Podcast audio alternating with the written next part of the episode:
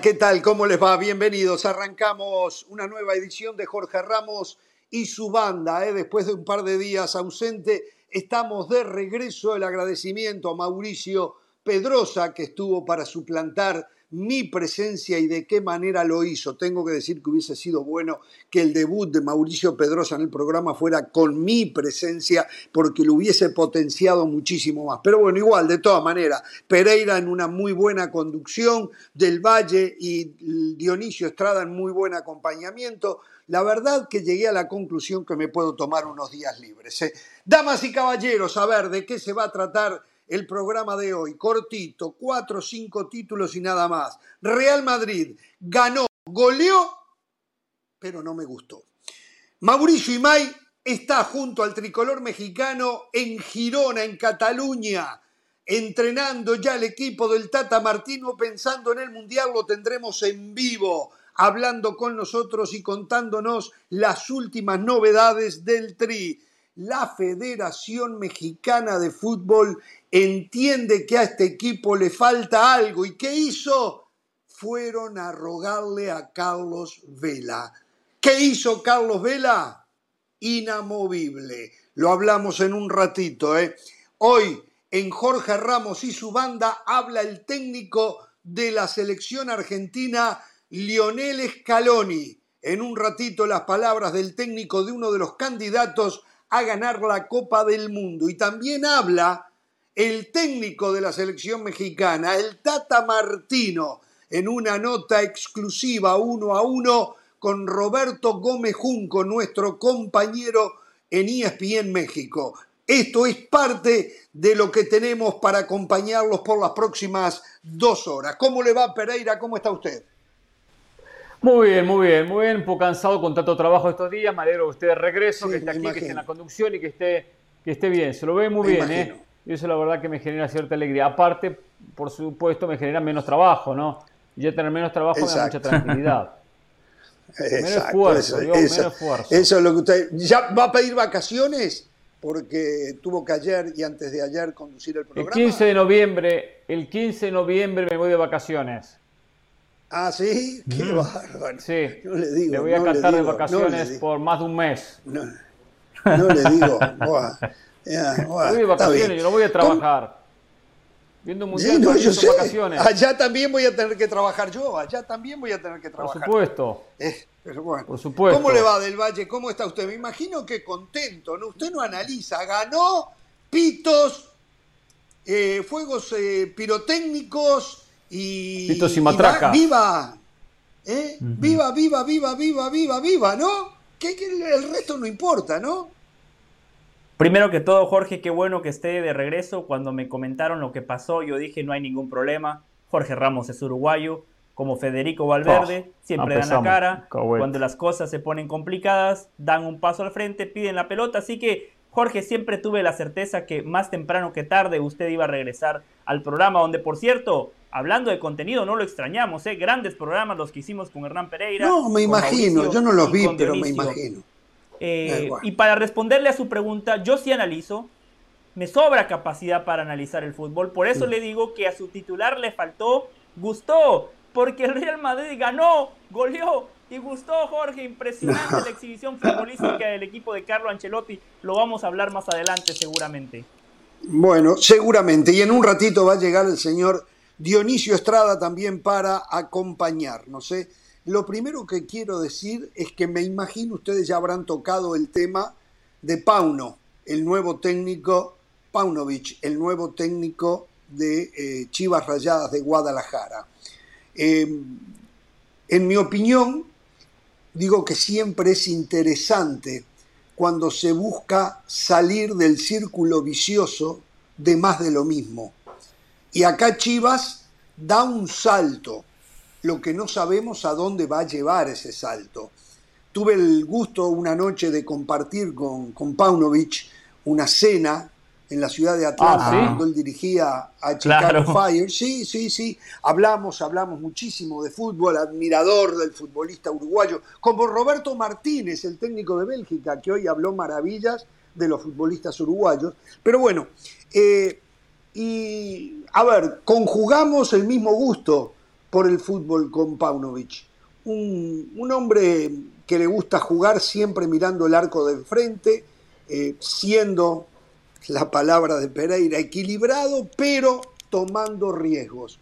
Eh, y está bien que Chivas busque algo así. ¿Puedo garantizar que Paunovic va a ser el técnico que va a sacar a Chivas del cono de sombras en que está metido hace mucho tiempo? No, eso no lo puedo garantizar. porque la verdad, eh, conozco poco de su trabajo, eh, su trabajo a diario. he visto los equipos, al Chicago Fire principalmente, eh, y bueno, era un equipo, el Chicago Fire, con muchísimas limitaciones, de los planteles más flojos que había en la MLS. Y si hacemos un repaso numérico, nos vamos a dar cuenta que no le fue para nada bien. Pero de nuevo, eh, yo recuerdo Diego Alonso en Inter Miami, ¿no? Eh, fue un, fiasco. Y, fue, agarró, venía de ser campeón en México con dos equipos diferentes, agarró a la selección uruguaya que tecleaba y la metió directo, eh, de cabeza al Mundial. Entonces, el fútbol sigue pasando por los jugadores. Entonces, yo creo que Paunovic eh, de repente trae algo nuevo, algo fresco, no lo sé, no lo sé. Ojalá, ojalá que le vaya bien a Mauri Vergara porque tiene el impulso de intentar otras cosas y no quedarse en la cómoda. Por ejemplo, haber traído al Tuca Ferretti, porque si trae al Tuca Ferretti, es facilísimo para Mauri Vergara. La culpa iba a ser del Tuca, porque nadie le iba a discutir que trajo al Tuca. ¿O me equivoco? Ahora sí le van a discutir si no le va bien con Paunovic. Pero a Mauri se la juega. Y como lo he criticado en otras oportunidades, creo que no sabe mucho de fútbol. Estoy casi convencido que no le interesa el fútbol tiene un compromiso con su difunto padre, lo mantiene al equipo. Habrá que esperar, habrá que esperar. ¿Qué me iba a decir Pereira? No, no, por, lo menos usted estuvo transitando por el camino correcto en este, en este monólogo, en esta introducción. Como siempre. Digo porque ayer hicimos la clase táctica, ayer le mostramos al país cómo juega. Eh, eh, ¿Así? ¿Ah, eh, cómo ha jugado hasta ahora, lo que ha mostrado como técnico en sus equipos. Por eso, para no quedar mal parado, para usted quedar bien, era mejor no hablar al respecto y me pareció que hizo, hizo lo correcto, hizo lo correcto, ¿no? Creo que quedar muy expuesto después del gran análisis que no, hicimos ayer. No, no, no. Por cierto, muy bien los alumnos ayer, ¿eh? muy bien Estrada, muy bien Del Valle, Mauricio aprendieron y la verdad que eh, muy orgullosos de ellos. Por eso le decía, no, hizo bien en hablar por arriba hablar y, no, y no, no profundizar en el aspecto futbolístico. ¿eh? Me alegro que vaya, que vaya aprendiendo. Ahora le digo una cosa, bueno, no, si le va mal, si le va mal, Van a culpar a Fernando Hierro.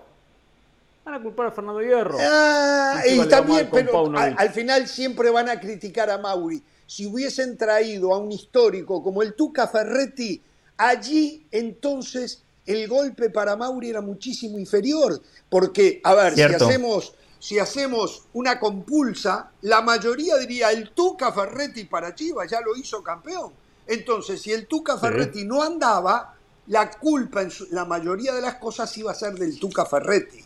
Ahora, si Paunovic no anda, la culpa va a ser de Fernando Hierro, como dice Pereira, y de Mauri Vergara. Así de simple.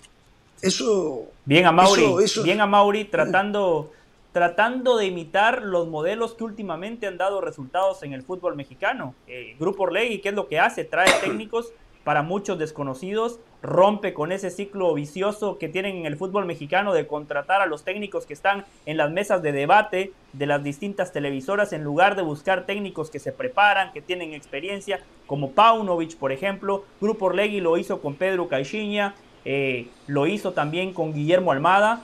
Hoy técnicos probados, Puebla en menor medida lo hizo con Larcamón. El hecho que sean desconocidos no quiere decir que sean malos. Ahora habrá que darle tiempo. Y Jorge, en el fútbol no hay una receta para tener éxito. E, e, en teoría, todos diríamos que sea un director deportivo que sepa de fútbol mexicano. Ricardo Peláez, que sean técnicos probados en el fútbol mexicano. Luis Fernando Tena, Víctor Manuel Bucetich. Y con ese director deportivo, con esos entrenadores, Chivas siguió siendo un equipo mediocre, de media tabla e incompetente. Bueno, señor, me dicen que ya está el señor Dionisio Estrada también, entonces lo saludamos. Eh, Bueno, a ver, pasó Bucetich por ahí. Por, eso le digo, ya pasaron. Digo después de Bucetich. Bucetich y Tena. Yo le mencioné a Bucetich y, pasó Tena. Exacto, ¿no? Entonces. Estrada y después le, respondo. Señor Estrada, ¿cómo le va a usted? El saludo para todos. Como veo que está con todo el lenguaje populachero, porque no es populista, ¿no? El populachero. Cuando a mí me hablan y me ¿Por dicen qué me está que Paunovic, a ver, tranquilos. Vino Almada, pero había sido ya campeón en Ecuador. ¿no? Vino Holland y había sido campeón con Independiente. ¿Eh? Creo que hasta el Arcamón había tenido buenos resultados, no sé si en Venezuela. O sea, ¿de qué me están hablando? Paunovic, Paunovic fue campeón del mundo. Sí, sí, con Serbia. Fue, Paunovic fue campeón del juvenil. en el 2015, hace siete años, que cuando los técnicos mexicanos son campeones con selecciones sub-17 o sub-20, no, es que eso cambia mucho el jugador ¿eh? cuando ya llega y pasa al profesionalismo o cuando ya juega con profesionales, porque tan es así que el señor Paunovic con Chicago Fire, por más que el señor Ramos me diga que era un equipo limitado, Chivas es un equipo limitado al final de cuentas también. ¿Eh? Entonces, sí, pero igual Chivas, Chivas dentro de México diciendo que porque, el Chicago que no conoce el fútbol mexicano y que los otros no lo conocían, pero los otros ya tenían un recorrido. Matías Almeida subió a River y había ya dirigido le Respondo, Por favor, no respondo, comparemos las le trayectorias. Chicago le respondo, y el Reading, le respondo. Tal vez usted tenga razón y Paunovic no ande, pero yo lo que estoy destacando es, o son las agallas de Amauri Vergara de dar ese paso de buscar algo diferente. No sé usted qué técnico no, hubiese sugerido por el Tuca, para el Tuca estaba disponible. Esa es la verdad, no nos hagamos tontos. Ahí está, ahí sí, está, claro, se da cuenta. Claro, claro que sí. Claro que, sí. Eh, claro que sí, si él quería hacer hubiese un equipo sido lo más sencillo, eh, o lo que para sea, Mauri Vergara hubiese sido lo más sencillo. Si al Tuca le iba bien, cosa que dudo sumamente, si al Tuca le iba bien, a Mauri era un fenómeno porque recuperó al Tuca. Claro. Si al Tuca le iba Así trabajaba Dionisio en Lagarto. Claro. Exacto. Si al Tuca le iba mal, a Mauri no era responsable porque trajo el que quería el populacho.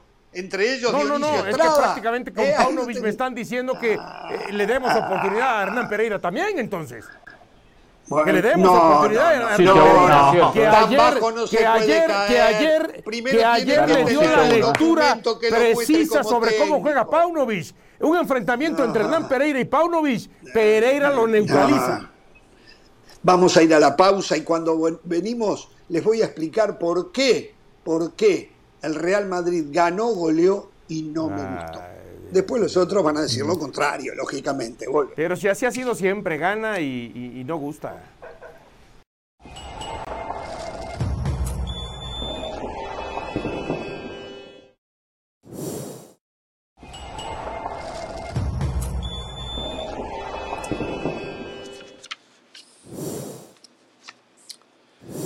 Bien, a ver, eh, hoy jugó el Real Madrid en Champions, eh, tenía un partido ya en la previo sumamente accesible con el Celtic de Glasgow y lo despachó con cinco goles a uno. Unos goles de altísima factura, eh, el de Asensio, uno de Asensio, el de Valverde, también un golazo, y un Real Madrid que casi se floreó ¿eh? porque el rival era de un tono eh, menor. Sin duda, ya lo sabíamos eh, de antes, no más quedó eliminado, ni siquiera va a la UEFA Europa League. acá voy a decir algo que va a generar controversia, o de repente se callan, que sería lo ideal, y no contestan nada. Pero voy a tratar de ser claro, voy a tratar de ser claro para que después no ensucien la cancha. No hagan claro, obvio, manifiesto. La cancha, no lo hagan. el eh, problema es que sea usted claro. A ver, a ver, El Real Madrid primero debe de preocuparse muchísimo que un equipo tan limitado como el Celtic de Glasgow le llegue con posibilidades claras de gol dos veces en el primer tiempo tuviera un penal en ese primer tiempo que notablemente bien, yo sabía antes del penal que lo iba a atajar, le juro por Dios que lo iba a atajar Courtois, y no fue un penal mal pateado, ¿eh? fue una reacción felina notable de Courtois. Y después le hizo un gol de tiro libre. eh, Jota, el, futbolista del Celtic. Pero a ver, eh, eso debería de preocuparlos. Pero como se ganó, y acá en este programa sabemos, ganó, ¿cuál es el resultado? es como aquello de la final de la Champions. No importa nada, se ganó. ¿No? ¿Para qué vamos a analizar? ¿Para qué vamos a decir que le dio un baile bárbaro el Liverpool al Real Madrid, que solamente pateó un día? No, no, se ganó a festejar y nada más. Y lo, hay periodistas que entran en esa. Bueno, yo no. Yo digo que al Madrid le debería de preocupar muchísimo lo que pasó hoy en este 5 a 1 contundente. Eso por un lado. Por otro lado, que quede esto bien claro. Los dos penales para el Real Madrid fueron por reglamento clarísimos, clarísimos. No admiten discusión, no admiten discusión. Pero a mí, históricamente he sido así, me gusta desafiar constantemente las decisiones y lo voy a seguir haciendo. Pero hoy me encuentro que tengo a alguien que opina igual que yo. Los dos penales que vi están basados en la ampliación del espacio del cuerpo, en que las manos están retiradas. A ver, lo he dicho hasta el cansancio, y acá no estoy poniendo en tela de juicio al árbitro que cobró los penales. Estos penales no se pueden cobrar más. Hay que volver a lo de antes. ¿Hubo o no hubo intención? El remate de Rodrigo se iba para cualquier lado menos para el arco. Hay que tomar esas cosas en cuenta. Y le juro por Dios que antes de salir al aire lo estaba pensando. Unos 3, 4 minutos antes de ir al aire me encuentro con un comentario de Steve McManaman, compañero nuestro de ESPN, exjugador del Real Madrid y, toda la historia. Sí. Lo saludamos en Madrid, ¿vio? ¿Se acuerda? Exacto, estuvimos con él. Dice, yo lo leo en inglés y usted lo traduce si entiende mi inglés del Valle.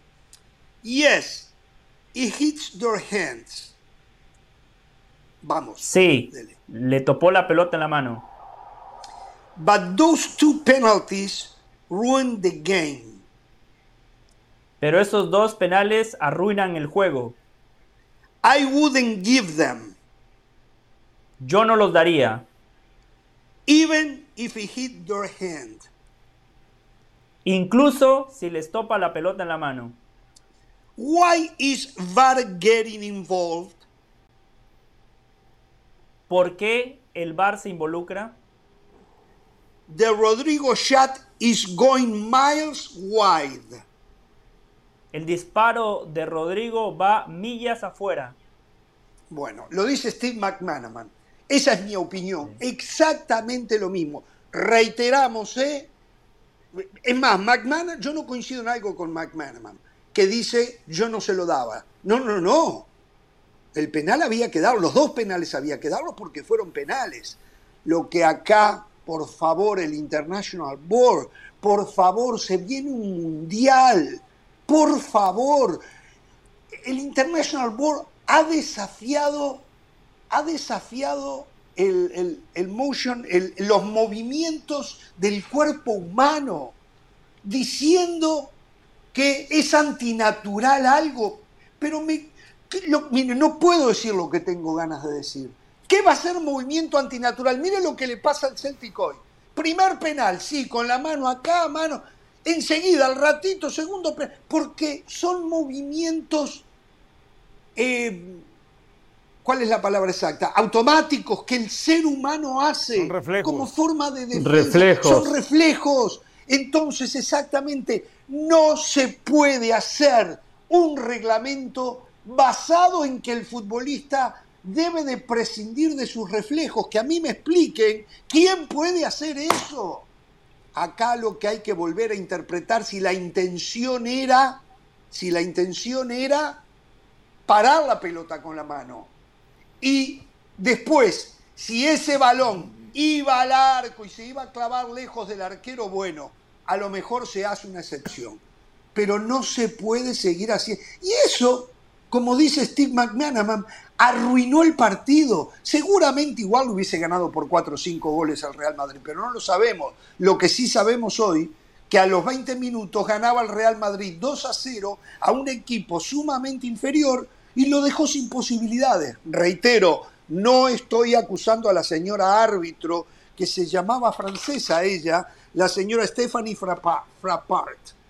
No la estoy acusando, hizo lo que tenía que hacer, fue, revisó el bar en uno de ellos, penal, no, no, o sea, acá el tema es el reglamento. Después, reitero, lo estrictamente futbolístico, creo que el Real Madrid saca esto avante, como casi todo lo que ha sacado, todo, en base a la capacidad individual de sus hombres, los posicionamientos donde los pone su técnico Carlo Ancelotti, con un volumen de fútbol limitado, excepto cuando se enchufan, porque estos jugadores no precisan entrenar mucho para hacer una pared, para hacer una triangulación, porque juegan de memoria, aparte tienen ya mucho tiempo juntos.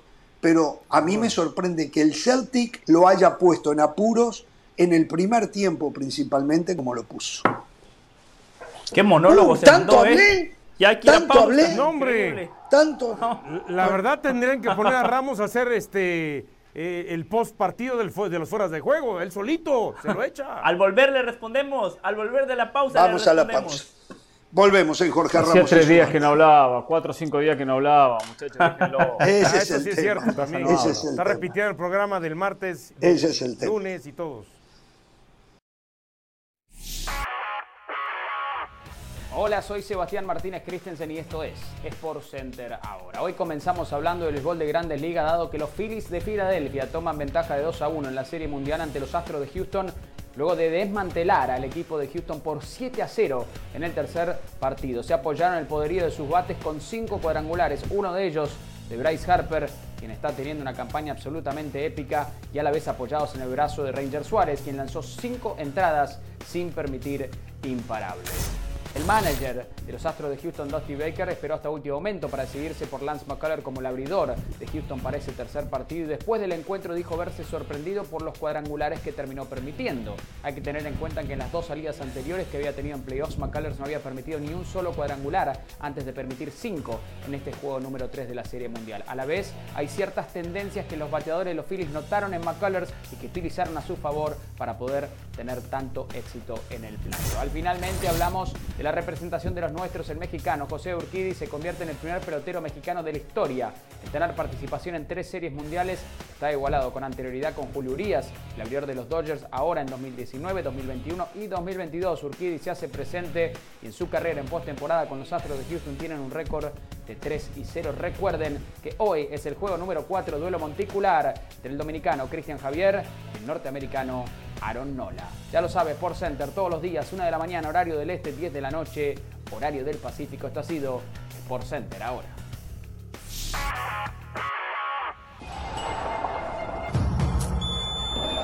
¿En dónde lo ves? Muy bien, estamos de regreso. Y bueno, el tema era el Real Madrid, que ganó de manera contundente, di ya mi punto de vista, y a Pereira del Valle principalmente, y también a Estrada eh, le salen carteles por cada agujero que tienen en, el cuerpo. Lo escucho, Pereira, no sé, no sé si lo vio el partido, si tuvo tiempo. Sí, sí, lo vi, lo vi. ¿No jugaba River a esa hora? Ah. Coincido en algunos aspectos, no coincido en el otro, pero ¿sabes qué le voy a dejar a Del Valle? Se me antoja dejarlo Del Valle que inicie esto. ¿Sabes por qué más que todo? Pero tenemos pues un orden. Es, es, es, Bueno, entonces, entonces hablo yo, entonces hablo yo, está bien. A ver, en lo futbolístico, también, yo soy generoso, fui generoso. Eh, a ver, en lo futbolístico, este Madrid define un partido en 20 minutos, un partido donde el Madrid, la verdad, le pasa por encima, no da, para demasiado análisis, cuando jugaba sin ninguna presión ni obligación, más que conseguir una victoria para asegurar su primer lugar y el Shakhtar luchaba con el Leipzig para tratar de poder llegar como segundo. Es decir, llegaba el Madrid muy cómodo. Termina jugando bien, juega bien el Madrid, gana, ofensivamente genera, marca 5 y genera más. Defensivamente le llegaron, sí, después del 2 a 0 cuando más tuvo el conjunto del Celtic una reacción, con Courtois como figura o sacando alguna que otra pelota y el penal, que ese penal del Celtic sí no veo infracción de, de Mendy porque Mendy va a la pelota y saca la pelota, después toca al rival. Pero bueno, de ese penal parece que a uno no quiere hablar. Ese penal del Celtic sí terminó siendo un regalo. Eh, entonces el Madrid maneja el partido al ritmo de la necesidad de un encuentro, porque el fin de semana juega por la, por la liga, porque hay un desgaste. El equipo termina generando, termina siendo superior. Valverde le mete una pelota estupenda por derecha, como siempre habilitando para, para el, gol de, el gol de Vinicius, que ahí erró también algunos goles, erró uno frente al arco por arriba del travesaño. Fue un partido tranquilo y se suponía que iba a ser un partido tranquilo. No era la final y el todo nada para un Madrid ya clasificado. Y hay que poner en contexto lo que hay en juego, la necesidad de uno y de otro. Madrid lo manejó bien y lo ganó bien. Ahora, en los penales, en uno estoy de acuerdo, en otro no. A ver, en el primer penal, el defensor del Celti es grosero, de manera grosera, se tira delante de la pelota y mete hasta un manotazo. Parecía que estaba, no sé, que estaba nadando, eh, que estaba haciendo mariposa cuando mueve los dos brazos para intentar sacar esa pelota. O sea, fue grosero y era penal, no podía haber dos discusiones, dos opiniones. En el segundo sí la compro que hay un acto reflejo en protegerse. Cuando me dan un pelotazo, ¿cuánto? Un metro, un metro y medio, donde está el balón. El pelotazo viene hacia, hacia mi rostro, hacia mi cara. Tengo que proteger, no voy a poner la carita, vea la carita y me pegue la pelota. Automáticamente uno, uno se defiende. Y sí, esa mano era para no sancionarla. Pero dejemos de joder con el reglamento. Esto es interpretación de los árbitros interpretación. No, no mezcle, no, mezcle, no mezcle, no, no, no, mezcle. Ya está ensuciando la cancha. Yo no estoy discutiendo lo del árbitro, interpretó perfecto. interpretó por perfecto. La señora interpretó que hubo intención que hubo intención. está bien. Bueno, está bien. Perfecto. No estoy de acuerdo. Yo no estoy de acuerdo con ella. Discuto lo que ella interpretó, no el reglamento. Yo le discuto al International Board a los viejitos panzones no, no, no, no lo que están escribiendo en el reglamento. Dejemos de discutir el reglamento. Acá lo que hay que discutir es la. No, está mal el reglamento. es sensación. No, no está mal el reglamento. El reglamento no está mal. Está mal. No está mal. Volvió a poner la palabra intención, que, que ha habido algunas correcciones, unas cuantas en los últimos tiempos, que generó cierta confusión. Puede ser, esa la compro, está bien. Está bien, no han hecho un trabajo perfecto. Pero dice intención. Y ahí donde la mujer, la señora tiene que interpretar, ¿hubo intención o no hubo intención? No, hubo intención de protegerse, de protegerse el cuerpo en el segundo penal que sanciona. Como en el primero, aquí me vinieron a vender y yo no hice la tarea, les soy sincero, no hice la tarea, fue muy vago. ¿Cuándo no? Cuando me dijeron que cuando un jugador, cuando un jugador quita la pelota, no hay falta, por más que con la otra pierna derriba el rival. Exacto. Y en la jugada de Mendy, él quita la pelota, quita la pelota, entonces no hay penal. Es verdad. No hay penal. Es verdad, es verdad. ¿Es, casualidad que, es, casualidad que esa no la mencionamos? ¿Es casualidad? Yo no, sé cómo esos enfermos. pero qué diferencia hacía. E, era 5 a 0. ¿Para qué? Pero está mal, estoy de acuerdo con usted. Si hablamos en general del penal, lo tenemos que mencionar. Tenemos que mencionar. El Madrid, el Madrid, el Madrid, hoy está en octavo de final, cumplió, clasificó primero, cumplió, y es el único equipo español en la ronda siguiente. Entonces, que vengan a llorar los otros, lo del Atlético Madrid que son una vergüenza, lo de Barcelona que es otra vergüenza. Oh, ¿Hablaron ayer del este mejor técnico de España según alguno acá? ¿Hablaron? Sí, sí, sí, sí, pero ya no tiene que, sí, ya no tiene cómo defenderlo. No, pero va a seguir defendiendo. Su mejor ¿eh? defensa es quedarse callado. No solo está equivocado, sino que es terco. ¿eh? Exactamente. No solo está equivocado, sino que es terco. pero bueno. Conste del Valle que yo, que yo lo dejé, lo dejé que hablara. Me consta. pero no, el Ramos no quiso, perfecto, está bien, no, no. ya está, ya mi punto de vista. Igual, igual valor de lo futbolístico, ya está. Sí. Yo le iba a decir que el Madrid como equipo tiene que mejorar, ¿eh? No es mi gran candidato para Champions, claro que tiene que mejorar, lo está cumpliendo. Hoy escuchaba casualmente, Marca, hay un título donde dice jugar bien o jugar bonito. Y habla el técnico del Burgos, el Burgos, y explica. explica ah, muy claro, lo escuché. muy claro. Muy bien. Hay cuatro facetas del juego. Cuatro facetas del juego. Defender, atacar, pasar de defensa a ataque y pasar de ataque a defensa. Si mi equipo ataca bien, defiende bien, retrocede bien, o sea, de ataque a defensa lo hace bien, y defensa a ataque lo hace bien, está jugando bien. Jugar bonito, jugar con lujos, con caños, con túneles. No, no, no, no, no, no, no. Él, él, establece qué hacemos cuando no tenemos el balón sí. y cómo aprovechamos este, cuando tenemos el balón. Lo explicó ¿Eh? muy bien, muy, lo que yo he dicho acá, porque acá Ah, cuando hay equipos ahora ya lo dijo usted, ya se la apuntó. No, no, perdón, no, no, no, no, pero escuche. Se adjudica, se adjudica cualquier cosa este tipo. No, no, no, no, no, perdón, perdón. Acá ustedes, eh, ¿de qué sirve tener la pelota en un mensaje que lo mejor es no tener la pelota. A ver, jugar bonito. No, no, no, yo siempre dije acá. siempre dije, no, hay técnico que le diga a su equipo que hay que ¿No saben qué? Entonces al técnico de Burgos le faltó decir que le escuchó a Jorge Ramos primero. Eso fue lo que dijo el Madrid, ya estamos metiendo otro tema. No hay técnico ya que, escuchó diga que hay que jugar bonito. No, no, hay que jugar bien y jugar bien es jugar tener la, tenencia de la pelota. Empecemos por ahí. Jugar bien. No, la él no dice la, tenencia. No, no, no, no, no, no, pero, pero está claro. Para hacer lo que él dice, para hacer lo que él dice, usted solo lo puede hacer con el balón. No, él no habló de la tenencia. Usted, escuchó a alguien más, pero no exacto, No habló, no habló nunca de la tendencia. Habló de la tenencia. Habló de. No habló de la tenencia, pero se cae de mal. Al punto que dijo. Defender es muy importante. ¿En qué tema se cae? Una cosa, para Ramos, defender es muy importante. Ya, ya, ya, ya me calentó. Ya me calentó, ya me calentó, ya me calentó. Está bien, podemos regresar al tema del Real Madrid, por favor, que no hemos Vuelva, vuelva al tema del Real Madrid. Vuelva al tema del Real Madrid. Vuelva al tema del Real Madrid. A ver, vuelva al tema Primero que todo, muy, muy desafortunado el comentario de Jorge Ramos, porque habló del arbitraje cuando hoy acertaron, en lugar de hablar del arbitraje. Se da cuenta, está ensuciando la cancha. Está mintiendo. Usted se está convirtiendo en el mentiroso. acabo de decir hace cinco minutos, tres minutos, y este hombre no tiene vergüenza mirar la cámara y mentir diciendo que yo dije que critiqué el arbitraje. O sea, pero por lo menos póngase colorado cuando yo fui específico en decir que la señora había hecho el trabajo perfecto. ¿Qué es lo que usted está hablando? Deje de mentir del Valle. Y, o sea, hablamos del arbitraje incluso cuando aciertan. O sea, increíble. Yo entiendo que hablemos del arbitraje como ocurrió el fin de semana, donde al Real Madrid lo acuchillaron, donde le pitaron un penal en contra que no debería de haber sido penal. Y usted sobre esa jugada no opinó. Hoy sobre el penal de Mendy, qué casualidad. Vaya, decidió no opiné porque no vine al programa. Pero miren mi tweet. Usted no me sigue en tweet. Usted no me sigue en tweet. A ver si opiné o no opiné. Usted no me sigue. A mí no me importa. La opinión es opiniones acá en el programa. la gente viene aquí a escuchar las opiniones. entonces, si ya lo dijo allá en el tweet, ya, para qué lo trae para acá. Si lo dijo primero allá.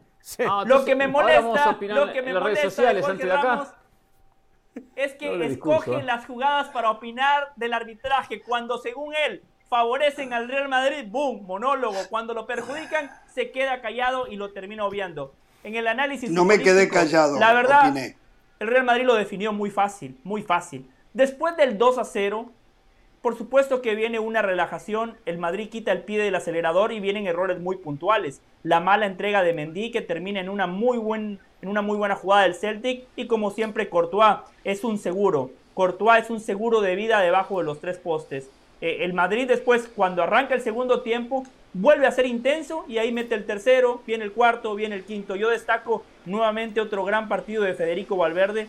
Juega en todas las posiciones y en todas lo hace de manera correcta. Asiste a Vinicius para un gol, termina marcando un gol de media y larga distancia. Me gustó Asensio, me gustó Asensio. Creo que ese es el camino en lugar de hablar en la prensa, en lugar de pedir que le extiendan el contrato o decir me quiero ir del Real Madrid, lo mejor es hablar en la cancha. Hoy aprovechó su oportunidad, maximizó los minutos. Defensivamente sí coincido, es donde el Real Madrid tiene que mejorar, pero reitero, me parece que es producto de la relajación, es producto de que el equipo sabía que la victoria la tenía en el bolsillo, ya habían amarrado el primer lugar de su grupo y cuando analizamos el contexto global de la Champions, termina siendo una fase de grupos casi perfecta para el equipo de Carlo Ancelotti. Miren, yo en el tema de los eh, del tema de los penales sí sería bueno que en la regla pusiera más allá de si hay intención o no, eh, que sí tendrían que poner el eh, queda a interpretación del árbitro. Ni modo. Porque si no, a la hora de la hora se van a rajatabla al tema del reglamento. Y en el tema del reglamento ya vimos que hay cuestiones que nada tienen que ver.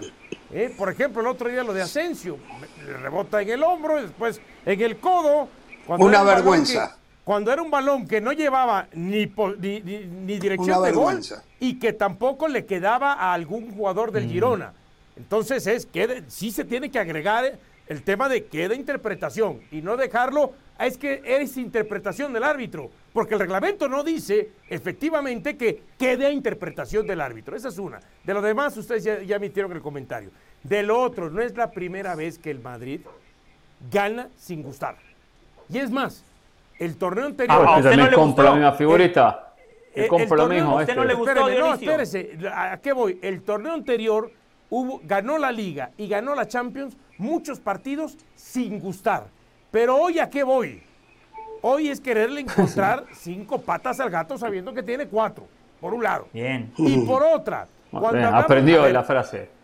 ¿Eh? Aprendió la, frase. A ver, señores, estamos a 18 días del arranque de la Copa del Mundo.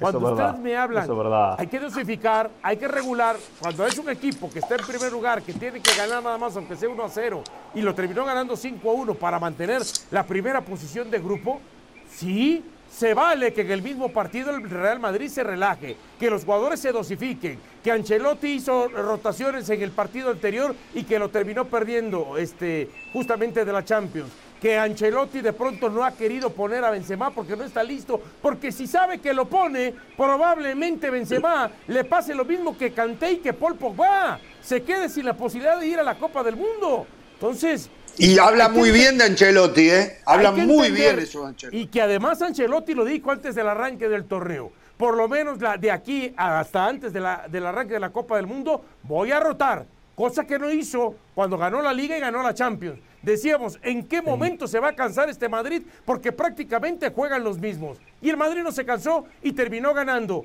aunque nos gustara o no nos gustara, la Liga y la Champions. Por eso digo yo, hoy a 18 días, sí hay equipos que se pueden permitir eh, que sus jugadores se relajen y dosifiquen en algún momento del partido.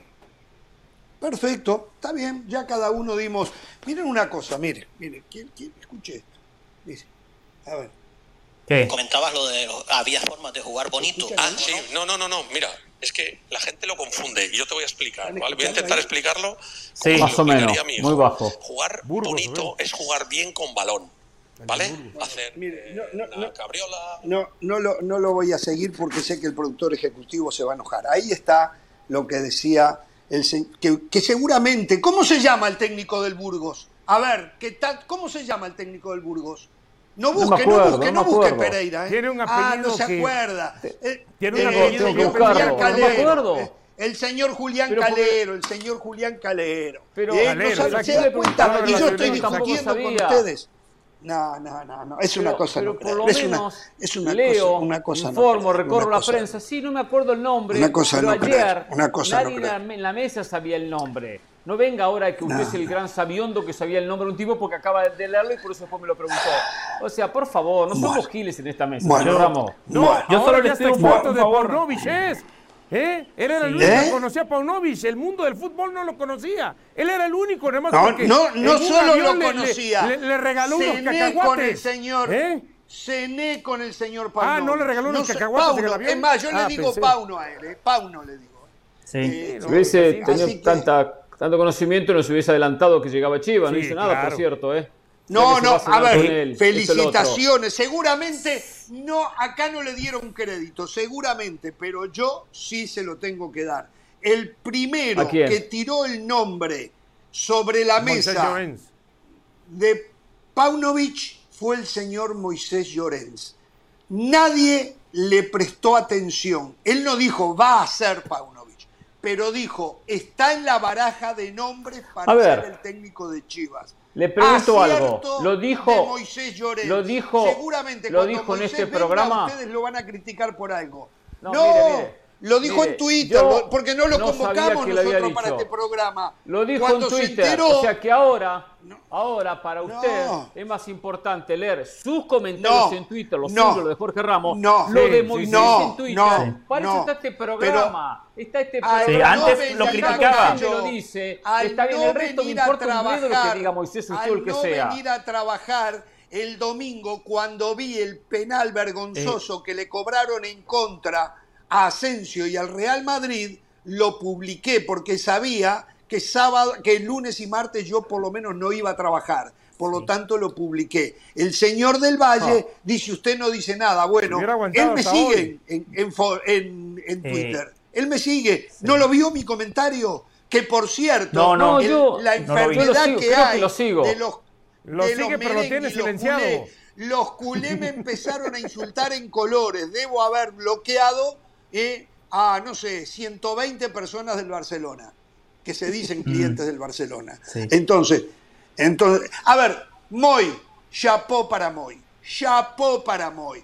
Una más, y atención, eh, Moy está adelantando, tipo, bueno, se vuelvan, a, colgar medallas. Eh. Moisés Llorens es el que está adelantando que Memo Ochoa. está a detalles de firmar un nuevo contrato con el América, ¿eh? Y lo puso en Twitter también porque la producción no lo quiso llamar para hoy. Entonces lo tuvo que decir. Si Moisés fuese. No, mañana viene, mañana jueves. Si fuese buen compañero Moisés, es verdad lo de los jueves que ahora le ha tocado trabajar solo los jueves porque es un tipo Europa League si hubiese sido buen compañero, hubiese llamado, hubiese venido, hubiese internamente mandado la noticia. Hubiese mandado un WhatsApp. y no lo hizo. Nunca está tengo que aparecer porque tengo el técnico de Chivas. No, ¿qué tengo que seguirlo a través de Twitter? Tengo seguirlo a través de Twitter para enterarme de la noticia. Estamos mal. Estamos nunca, mal, ¿eh? nunca está tipo, conforme. Un tipo, nunca un tipo que formamos nosotros, ¿eh? Un tipo que no existía en este país, ¿eh? No existía en este país, no lo conocía nadie, ¿eh? No lo conocía nadie en este Jorge, Nosotros le abrimos Bueno, pero no lo diga, deje que lo digan otros, no lo diga usted. Ahora tengo que seguirlo por Twitter. Por Twitter tengo que seguirlo para enterarme de la, de noticias que él, tiene. Por favor, por favor. Eh, Jorge, me, deja, Estamos mal, ¿eh? me deja regresar algo del Real Madrid puntual que lo, tenía aquí apuntado para, para, para, comentarlo. Muchas gracias a la producción que también me da luz verde para hacerlo. Federico Valverde, el hecho de que rinda como extremo por derecha no quiere decir que esa es su posición. Hoy jugando en una posición de interior, hoy termina potenciando todas las virtudes que tiene el uruguayo. Ayuda al equipo sin la pelota porque era el que le daba una mano a Cross a la hora de recuperar. Era el que le servía de escudo también a Carvajal cuando el lateral se proyectaba por derecha. Cuando tiene espacio y la cancha le queda de frente, tiene metros para recorrer con la pelota controlada o para distribuir la pelota que tiene una gran visión de cancha y una pegada fantástica. Pone la pelota donde quiere. Después, cuando puede romper líneas lo hace y en tres ocasiones buscó el disparo de media y larga distancia hasta que terminó mandando la pelota al fondo de las pioles, de las piolas, perdón. Es un jugador sumamente inteligente que él decide por dónde aparecer, más allá de que jugaba como interior por derecha, por pasajes del partido, Jugaba de Apareció por, izquierda. Por Hasta de lateral izquierdo. Jugaba de 5. Correcto. también. Por pasajes del partido, por pasajes del partido, es el primero en iniciar la presión del Real Madrid en cancha contraria. Carlo Ancelotti, las cartas están bien claras. Hay que empezar a tomar decisiones para el próximo semestre. Cuando se empiece a decidir la Champions, cuando se venga la Copa del Rey, cuando se venga la Supercopa, hay que decidir. Y Federico Valverde tiene que jugar en la mitad de la cancha.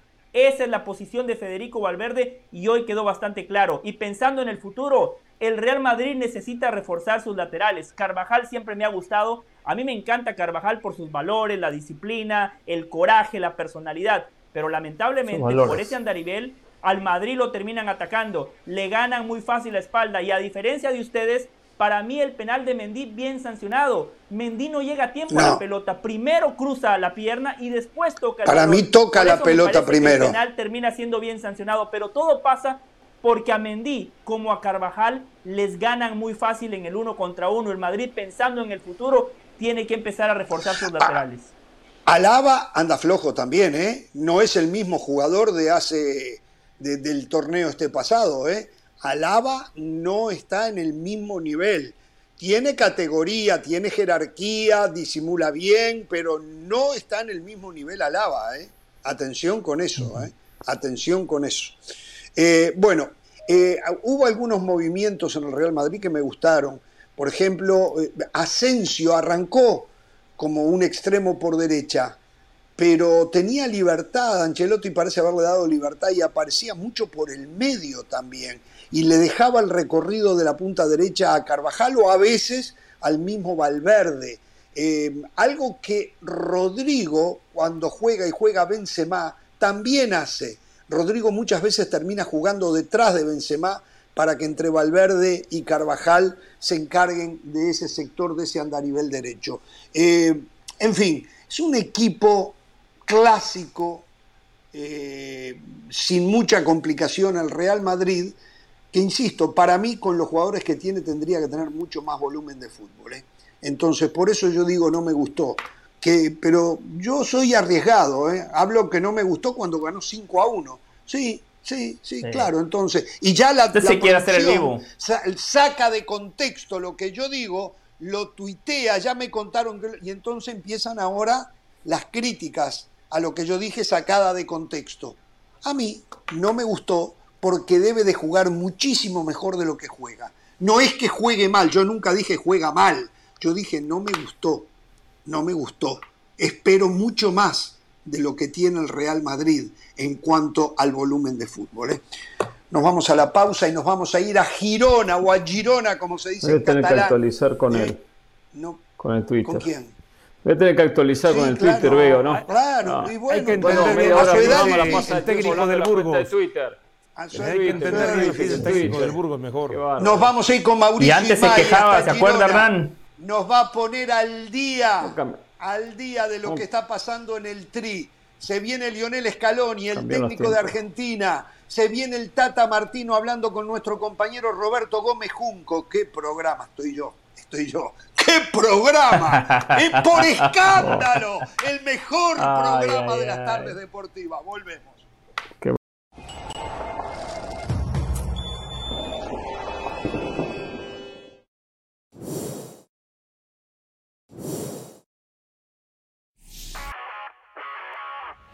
Hola, soy Sebastián Martínez Christensen y esto es Sport Center ahora. Ahora hablamos de fútbol, precisamente porque México ya ha iniciado sus entrenamientos de cara al Mundial de Qatar en la ciudad de Girona. Lo ha hecho con 17 de los 31 participantes que conforman la lista de consideración de Gerardo el Tata Martino. Está claro que además hay 15 sparrings y que México en las próximas dos semanas estará disputando dos amistosos, el 9 y el 16 de noviembre, ante Irak y ante el seleccionado de Suecia. Los jugadores que militan en clubes europeos se irán sumando a la concentración a medida que vayan finalizando sus respectivas competencias. Hablando de uno de los representantes mexicanos, Guillermo El Memo Ochoa estaría muy cerca de llegar a un acuerdo de dos años con el América. Hay que recordar que el contrato actual de Ochoa se vence a finales de diciembre y este nuevo acuerdo en puerta uniría a Ochoa con el América hasta diciembre del año 2024. Es importante destacar que Ochoa tenía la posibilidad de volver a un club europeo e incluso también de jugar en la MLS, pero ha decidido quedarse con las Águilas del América. Hablamos de la selección argentina y no son buenas noticias. El mediocampista del Villarreal,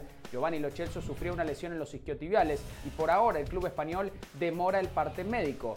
Aparentemente Lo Chelsea estaría haciendo todo lo posible para evitar la operación y llegar al Mundial, pero si bien no tenemos diagnóstico oficial, el panorama no parece ser alentador para el jugador argentino y las posibilidades de que pueda disputar el Mundial de Qatar. Sport Center todos los días, 1 de la mañana horario del Este, 10 de la noche horario del Pacífico. Esto ha sido Sport Center ahora.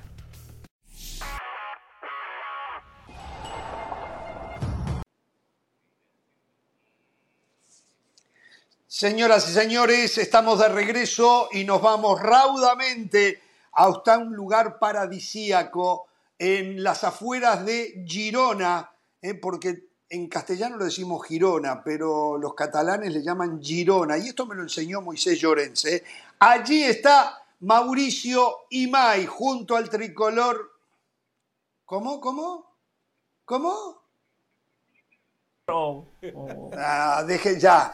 Nos vamos con Mauricio Imay, el hombre que está junto a la selección mexicana. A ver, Mauricio ya empezó su periplo acompañando a México hasta el quinto partido por lo menos, ¿no es así? ¿Cómo te va, Mau? Ojalá, ojalá, Jorge, ojalá que sea así, quinto, sexto, séptimo. Eh, mira, que sea una Copa del Mundo en, en la eh, cual trascienda. México está a siete partidos de ser campeón del mundo. México está siete partidos de ser campeón del mundo. Por, eso decía siete partidos, porque, porque conforme se va acercando la Copa del Mundo empiezas a platicar con los jugadores, con el cuerpo técnico y esto se vuelve eh, algo habitual cada cuatro, años, ¿no? Esa ilusión, ese entusiasmo, esa esperanza de, trascender y platicas con ellos en, los pasillos del hotel, eh, platicas con ellos en los aeropuertos y, te hablan ya, ¿no? De lo, que, de lo que esperan de Qatar, de lo que esperan de la Copa del Mundo e insisto, como cada cuatro años, esa ilusión de hacer, de hacer historia. Los quiero ubicar un poquito en dónde estamos, eh, cuando son las, las 10 de la noche con tres minutos aquí en Girona no se escucha absolutamente nada. ¿Por qué?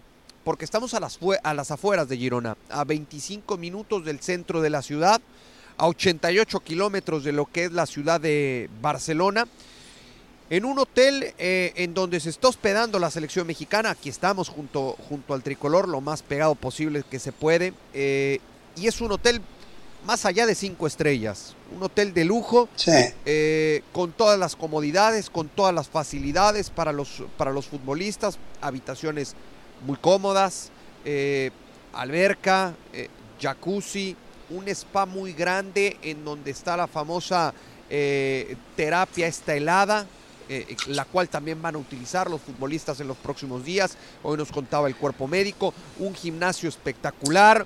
Eh, un spa en donde tienen hidroterapia también para recuperar al jugador todos los días.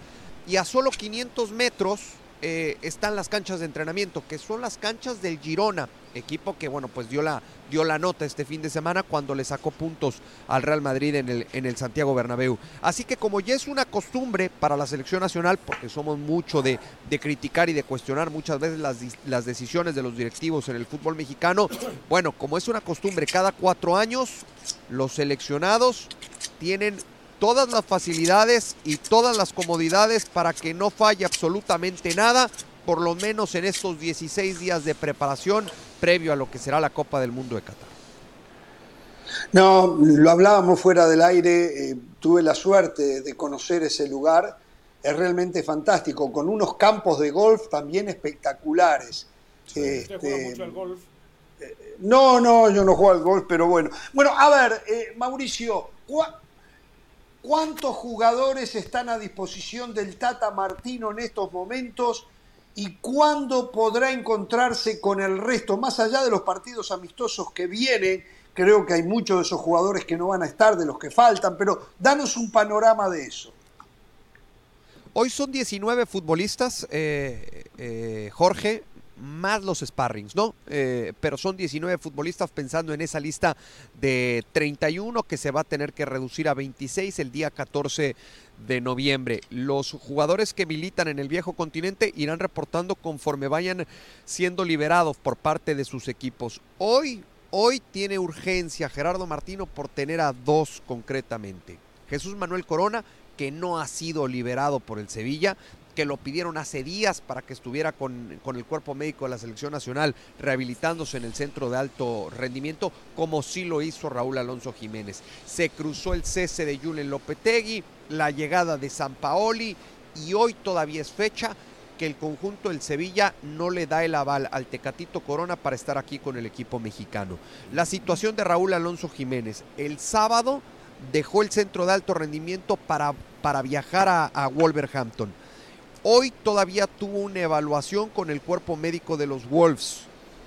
Y la buena noticia, la buena noticia, Jorge, es que el equipo del Wolverhampton le ha dado la autorización a Raúl Alonso Jiménez para que llegue aquí a Girona el día viernes. A partir del día viernes ah. continuará aquí su rehabilitación para tratar de llegar a un 70, 80% y con eso será suficiente para estar incluido en la lista de 26 futbolistas y viajar con toda la delegación a Qatar. Ah, bueno, un notición acabas de dar, ¿eh? Un notición acabas de dar entonces. Se ve más complicado lo de Tecatito, más después de lo que dijo la semana pasada a San Paoli, ¿no? De que él no lo veía volviendo a pisar una cancha ante el primero o 2 de diciembre. Sí, se ve muy se ve, se, ve difícil, muy difícil lo de, lo, de Jesús Manuel Corona. Lo primero que quiere la selección mexicana es tenerlo aquí, para valorarlo, para saber cómo va su rehabilitación. Recién se lesionó, yo platiqué con alguien del cuerpo médico de la selección mexicana y me decían, a ver Mauricio, nosotros eh, confiamos mucho en el cuerpo médico de los respectivos equipos, pero evidentemente, más allá de tener un reporte, más allá de tener comunicación con el cuerpo médico de cada institución, a nosotros nos gusta tener de primera mano al futbolista, valorarlo y verlo en plena recuperación y rehabilitación. Y el no haber tenido a lo largo de los últimos días al Tecatito Corona evidentemente tiene inquieto no solamente al cuerpo médico, sino también al cuerpo técnico de la, de la selección mexicana, porque cuando Gerardo Martino viajó a Sevilla, eh, se sentó con el futbolista y de frente, mirándolo a los ojos, le dijo, si hay alguien para el 14 de noviembre que esté mejor física y futbolísticamente que tú, lo voy a tener que llevar más allá de la importancia y de la jerarquía que tiene Tecatito Corona en el grupo. Y está muy bien lo que hace el Tata Martino y no se puede criticar tampoco lo que hace Sevilla, ¿no? Porque es el propietario de la carta del jugador, el que le paga el salario. O sea, entiendo que incomode a la selección mexicana y a otros equipos que pasa lo mismo con otros jugadores, pero esa es la realidad. Eh, ¿qué, es que tipo de entramos a la polémica de siempre, ¿no, Jorge? Entramos a la polémica de siempre cuando sucede esto previo a una, a una Copa del Mundo. Hoy leía yo, por ejemplo, lo de lo, de lo Chelso, que Scaloni lo quiere tener en, en, Argentina, eh, que el Villarreal dice, no, espérenme tantito, aquí está el jugador, que el Tottenham también está con la mira puesta, tomando en cuenta que es el dueño de la, de la carta. Entonces, ahí se meten absolutamente todos y me parece que pues al final los que mandan, eh, por más que le duelan a las elecciones, pues son los equipos agregar algo. Tengo entendido que la, la AFA, la Asociación del Fútbol Argentino, le pidió a los equipos ingleses que liberaran a sus jugadores una semana antes del parate por el Mundial.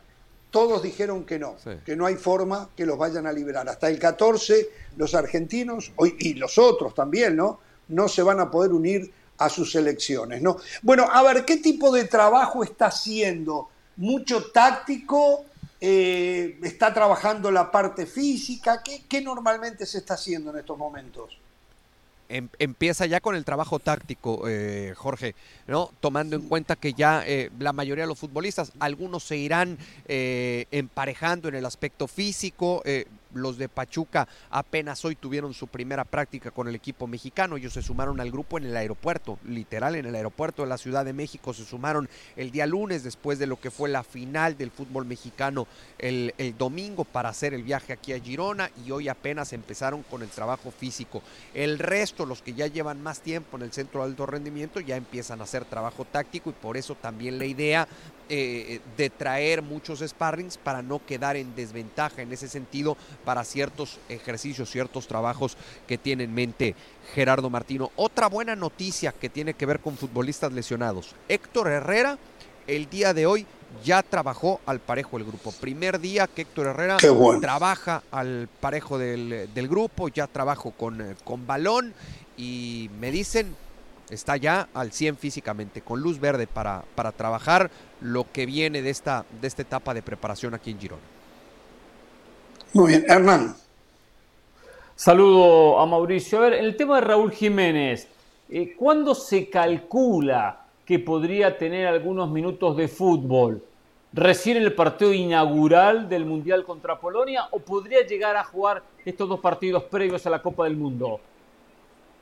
Esa es, esa es eh, la pregunta para la cual eh, Gerardo Martino quiere tener una respuesta, Hernán. Te mando, te mando un fuerte abrazo. A ver, eh, el, panorama más optimista es que llegue para el debut contra Polonia. ¿no? Si, hoy tú le preguntas a Gerardo Martino y al cuerpo técnico, incluido el cuerpo médico, para cuándo estará Raúl Jiménez, ellos te dicen en el, en el plan ideal para jugar contra Polonia, para arrancar contra Polonia. Hoy, hoy ya hizo trabajo con balón en Inglaterra con el conjunto del Wolverhampton y eso es, eso es alentador, pensando en que puede estar en la lista de 26.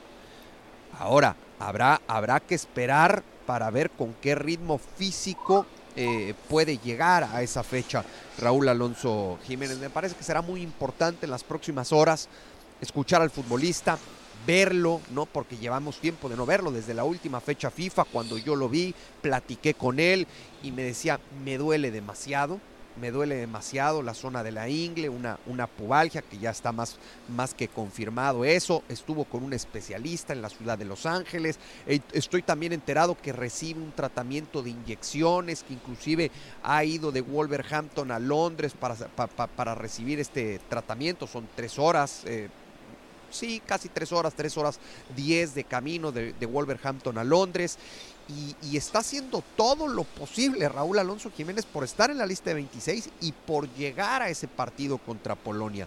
Me parece que todos se están poniendo de su parte. El Wolverhampton al, al liberarlo, el futbolista me consta, se los puedo decir, me consta que está haciendo todo lo que esté en sus manos por rehabilitarse con cualquier cantidad de sesiones diarias y la selección nacional que también le ha puesto eh, todas las herramientas en el centro de alto rendimiento y aquí en Girona también se las pondrán para que, para que esté bien físicamente y arranque la Copa del Mundo ante Polonia.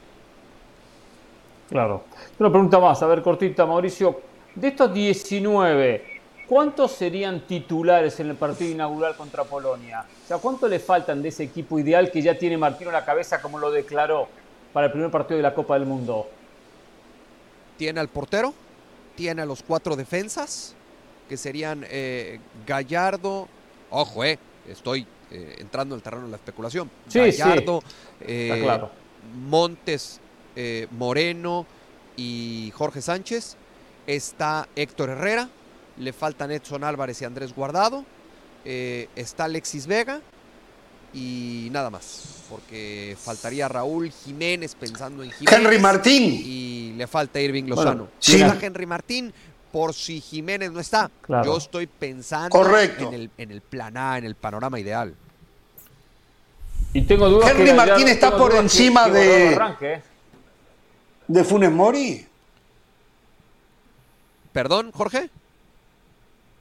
No, eh, Hernán decía que él tiene dudas de que Guardado sea titular.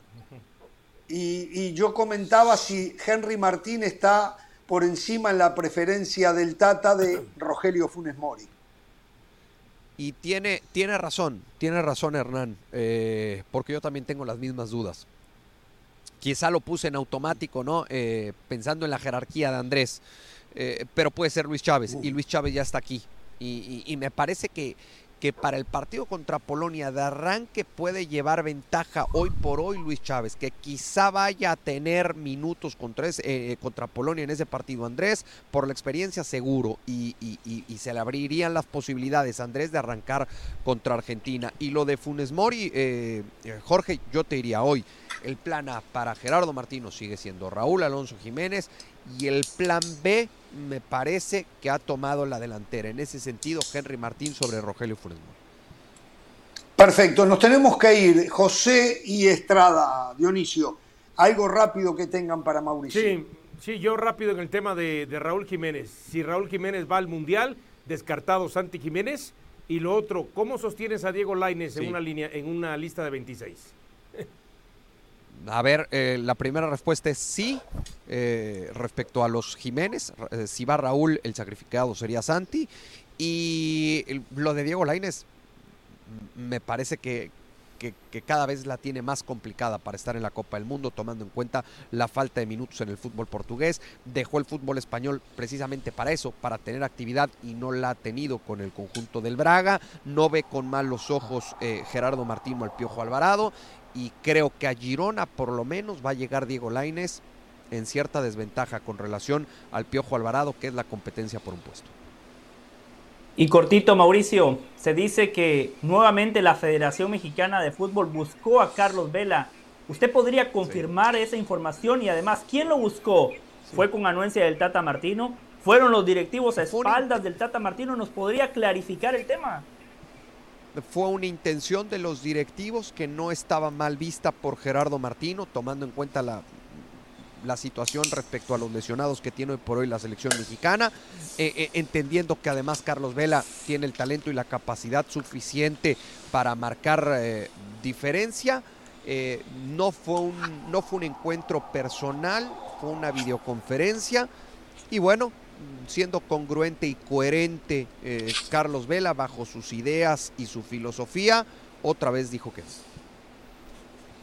Bueno, un abrazo Mauricio, de cuando en cuando te vamos a molestar para que la diáspora mexicana de este lado de la frontera pueda tener la información de primera mano de lo que está pasando con su selección. ¿eh? Si lo aprovechamos, Jorge, en fútbol picante lo desarrolló el hermoso ping-pong que hicimos con Mauricio. no, y no diga de cuando en cuando, dígale la verdad, todos los días hasta que acabe el mundial. Ah, sí, puede será un verdadero placer. bueno, sí, sí, para eso estamos acá. Será un verdadero placer, Jorge. ¿eh? En, en las próximas horas nos ponemos en contacto entonces. Un abrazo, Mauricio, gracias. Señoras y señores, toda la actualidad del tricolor mexicano, esto de Carlos Vela, que recién lo planteaba eh, eh, José del Valle, eh, a mí me llamó la atención. Está claro que no están conformes con el último sector de la cancha en ofensiva, ¿no? Por eso todavía siguen insistiendo. El Tata entiende que falta, que falta jerarquía. entiende que los nueve que están, de repente, no lo sé, pensó, bueno, de última hecho mano de Carlos Vela para que juegue de nueve, que lo ha hecho en su carrera. Eh, para mí está repleto de dudas en esa, en esa zona de, Pero yo no creo la que selección. Tenga que ver cerca del 9, Jorge.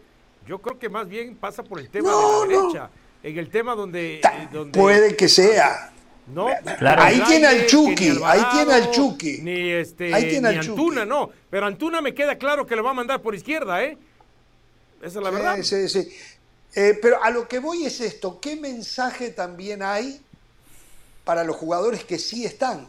Que todavía están buscando a aquellos que no quisieron estar en todo el proceso, ¿no? O sea, cuidado con eso, porque hay un mensaje, malo que no para tienen el talento de, de perdón, de Vela.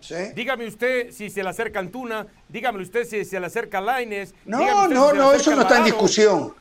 No, no, no, eso no está en discusión. Yo creo que va por ahí que no está en un buen momento, además, déjese del talento, el momento. Bueno, parece que. Tenemos que hacer la pausa, Jorge. Después lo analizamos. vamos a la pausa. Ah, vamos a la pausa. Seguimos con este tema. En un ratito habla Lionel Escalón y también va a hablar el Tata Martino con Roberto Gómez Junco. ¿eh? Todo lo que queda todavía aquí en Jorge Ramos y su banda. Volvemos.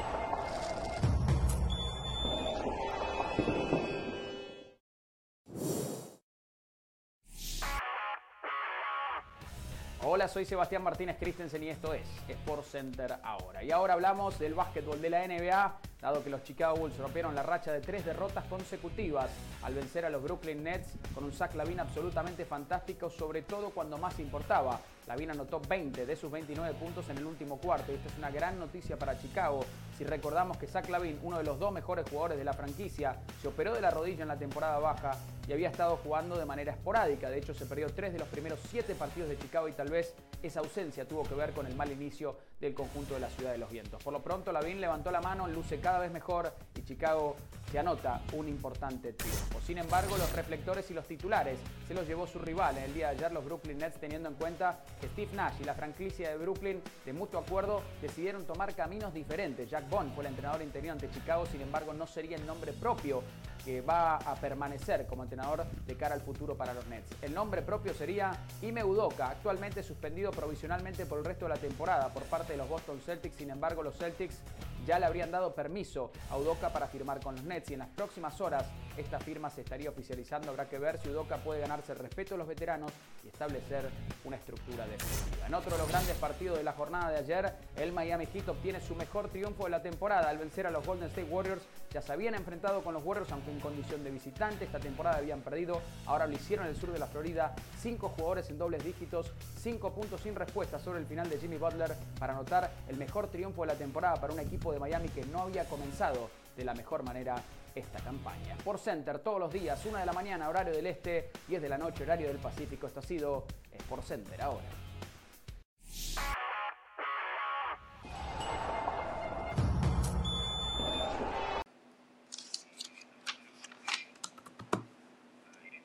Bien, estamos de regreso y ¿a quién quiere mandarle un saludo?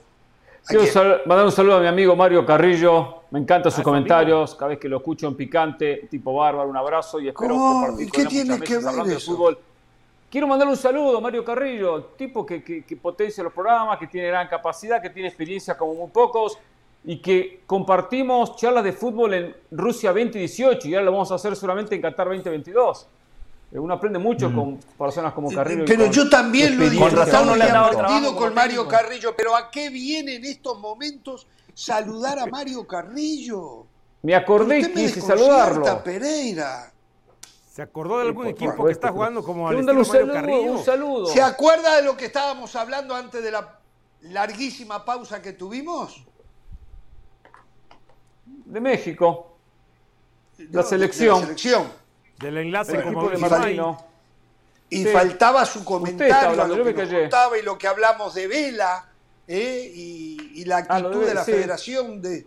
Eh, ese, ese era el tema, pero usted me sale con Mario Carrillo. La gente en estos momentos en su casa no entiende nada, Pereira. Bueno, a ver, ¿qué opina de lo que estaba yo opinando? Eh, Vela es un jugador que está por encima del resto, el México. Digo, en condiciones técnicas jugador que no le ha importado la selección. O sea, Vela sí que es pecho frío con la selección porque no le interesa la selección de México. entonces, quiero hablar de pecho frío. Eh. Quiero hablar de pecho se tiró El último, eh. Se tiró el último lance, la última posibilidad, la última bola de la noche, como dicen en el casino, a ver si de repente era un pleno y Vela decía, sí, quiero ir al Mundial. No era éticamente correcto, porque no vio jugar las eliminatorias, porque ya había rechazado la selección pero lo éticamente correcto queda de lado cuando se intenta potenciar un equipo que casualmente necesita mejores delanteros que lo que tiene el propio Martino, con lo de Jiménez, con lo de Corona y con lo del resto. Entonces, bueno, se tiró el lance, no estaba, no era lo correcto, no, pero hay que hacerlo. Es un jugador que puede potenciar la selección. Vela sabíamos que iba a decir que no era muy raro que cambiara su manera de pensar. Un error, error garrafal. Hay momentos para hacer las cosas. Nadie cuestiona la categoría de Carlos Vela. En condiciones normales, Carlos Vela sigue siendo el mejor futbolista mexicano. Pero hacer el último intento cuando ya las cartas están echadas, cuando ha dicho que no a lo largo del proceso, cuando no participó en la eliminatoria, cuando de alguna manera le dio la espalda a sus compañeros, al cuerpo técnico y a su país, me parece desacertado, fundamentalmente por lo que decía Jorge, el mensaje que le llega a los demás, no confían en nosotros, yo me la jugué, yo he sacrificado mi familia, he sacrificado muchas cosas, me he roto todo lo que me he tenido que romper por un lugar en la selección. y en el último momento van y buscan nuevamente a Carlos Vela. Me parece que el timing cada uno es totalmente desacertado. Me parece que es una locura lo que hicieron. A mí me da la impresión. Cada uno valore lo que tiene. A mí me da la impresión que esto tiene que ver con que hay un sector de la afición que todavía eh, piensa que, la federación tenía que haber hecho algo, un último intento con Carlos Vela. Y en ese aspecto la federación dijo, miren, que nosotros no seamos los soberbios y los arrogantes de que no fuimos capaces de llamarle a Carlos Vela. Y yo creo que va por ahí. La federación hoy dice, hice eso, me lavo la mano, no estuvo en mí y ahí está para aquellos que querían que viniera Vela es el mismo Vela el que de plano mantiene su postura. Y, Yo creo que y Jorge, una cosa más, una cosa más que quería decir, breve. México históricamente no ha tenido los futbolistas que ha tenido Argentina o Brasil. Si México quiere trascender en una Copa del Mundo, lo tiene que hacer a través del equipo del colectivo. Carlos Vela es un jugador fantástico, pero con Carlos Vela en Rusia 2018 en un nivel fantástico, México llegó a donde siempre llega, a la ronda de octavos. Eso lo dice el propio Carlos Vela, ¿eh? eso lo, dice él. Tiene que priorizar Tata Martino es el equipo, el colectivo y el trabajo que se ha hecho a lo largo del proceso y no tratar de depender de un futbolista que por más bueno que sea Carlos Vela, no está ni cerca de ser Leo Messi. No, no, está, está claro eso. Eh, a mí, a mí. lo ponga la misma frase. está bien o mal. ¿Sabe otra cosa? Digo, eh, creo que el que rompió con esta noticia es el colega de TUDN, eh, Arangi, eh, nunca me acuerdo. Gibran Araige. Gibran Araige, perfecto. Mi pregunta es, seguramente él haciendo sus investigaciones averiguó, pero me queda la duda, sin, escuchando a Dionisio Estrada, si no fue la propia Federación Mexicana la que filtró la información y lógicamente se la van a filtrar a alguien de tu DN para decirle al pueblo mexicano, nosotros hicimos un nuevo esfuerzo por Vela, ¿eh? No me extrañaría ¿eh? eso. ¿eh? no me extrañaría. sí. Correcto, correcto. Es verdad, ¿eh? Correcto, porque, porque Si no, no sé, ¿cómo, se filtró eso? No, sé, no, pero a lo mejor Germán Araige supo, tocar los, botones. Gibran. supo tocar los botones correctos, ¿no? Sí. Sí, se enteran lo que la federación quiere que se enteren, ¿eh? Cuando se reunió Martino con Chicharito nadie supo nada. Cuando la federación quiso que supieran, se supo. Correcto. Totalmente de acuerdo. Es verdad, es una maniobra como para decir, hicimos lo imposible, ¿eh? hasta fuera de la eliminatoria en el último día le dijimos, la puerta está abierta, no entró. No me moleste, no me moleste por unos minutos, ¿ok? No me moleste por dos minutitos, tengo que ver algo, ¿eh? Tengo que ver algo. Perfecto, perfecto, perfecto. ¿Saben una cosa? Ramiro Carrera me siguen diciendo que de cámara, por favor. ya casi a punto de firmar con Cruz Azul, ¿eh? el volante argentino por derecha, Ramiro Carrera. Señores, vamos con el Tata Martino, en parte de la nota uno a uno que tuvo con nuestro compañero Roberto Gómez Junco. Aquí está. Obviamente el técnico, además de que tiene más elementos, sabe cómo se siente el jugador, cómo se levantó, qué problemas familiares tiene, qué lo distrae, qué no. Obviamente buscas siempre el, mayor beneficio para la selección. Voy a poner a los que más me vayan a aportar a mí, porque además está tu prestigio en juego. No hay otros factores que incidan para nada. para nosotros ninguno. Nosotros lo que queremos es elegir a los, equivocarnos lo menos posible y poner los 11 que nos hagan ganar el partido. En definitiva, poner todo un plantel que nos haga ganar, porque a veces te hace ganar uno que entra 15 minutos. Sí. Pero este, nosotros desde el primer día que trabajamos acá, en ese sentido nunca hemos tenido, o sea, todos aquellos comentarios que hay en México acerca de, situaciones irregulares, normalmente, sí para mí quedan solamente en comentarios. Nunca me ha tocado vivir absolutamente. Eh, conozco a algunos dueños, no sé, eh, conozco a Jesús, conozco a Alejandro eh, y alguno que otro, pero porque he ido a ver algún partido, pero la verdad es que no tengo ni siquiera nada de contacto. Así, yo hablo con, bueno, en su momento con Gerardo, con Memo apenas estuvo, con el presidente obviamente, ahora con Jaime, y mis contactos se terminaron. ¿Te, te has sentido, Tata, juzgado como argentino y no como técnico al frente de la selección mexicana. En, algunas ocasiones, mayoritariamente. ¿Sientes eso? ¿Sientes ese...? No, no sé si por como argentino, porque en definitiva acá hay mucho, como hay mucho argentino que le va muy bien y se han quedado a vivir acá. Y, y no, en definitiva creo que soy... Eh, o sea, lo que pretendo es que me juzgue como entrenador, eso claro. en definitiva es lo que cuenta y, si el análisis se hace de acuerdo al, mi desenvolvimiento al frente de la selección. Sí, que no, no que la nacionalidad, pero sí sientes que ese es un tema, por ejemplo, que se menciona mucho más acá que lo que te tocó en Paraguay. Y lo que pasa es que en Paraguay yo tenía una ventaja. Hacía casi 5 o 6 años que trabajaba en Paraguay cuando accedí a la selección. Ah, bueno, es la y eso es una gran había sido campeón, tenías cuatro títulos, ¿no? En Paraguay o cuántos, a nivel de clubes. Sí, sí, por ahí, no me acuerdo, pero el, acá me ha pasado que, bueno, la semana pasada un colega suyo me dijo este, más o menos este, algo parecido así respecto al, tratamiento por, por, ser extranjero, ¿no? Y me parece que, en definitiva, eh, acá lo importante es que se pueda eh, entender que viene alguien este, que trabaja responsablemente y lo que hace es tratar de que la selección mexicana le vaya lo mejor posible, no hay, no hay más que eso, no hay intereses personales en esto, porque en definitiva si a la selección mexicana le va bien, a mí me va bien, pero sí entiendo, y esto es lo que me decía un colega suyo, de que yo no he generado vínculos en todo este tiempo y los vínculos normalmente se generan a partir de dirigir equipos. Y cuando digo vínculos, vínculos a nivel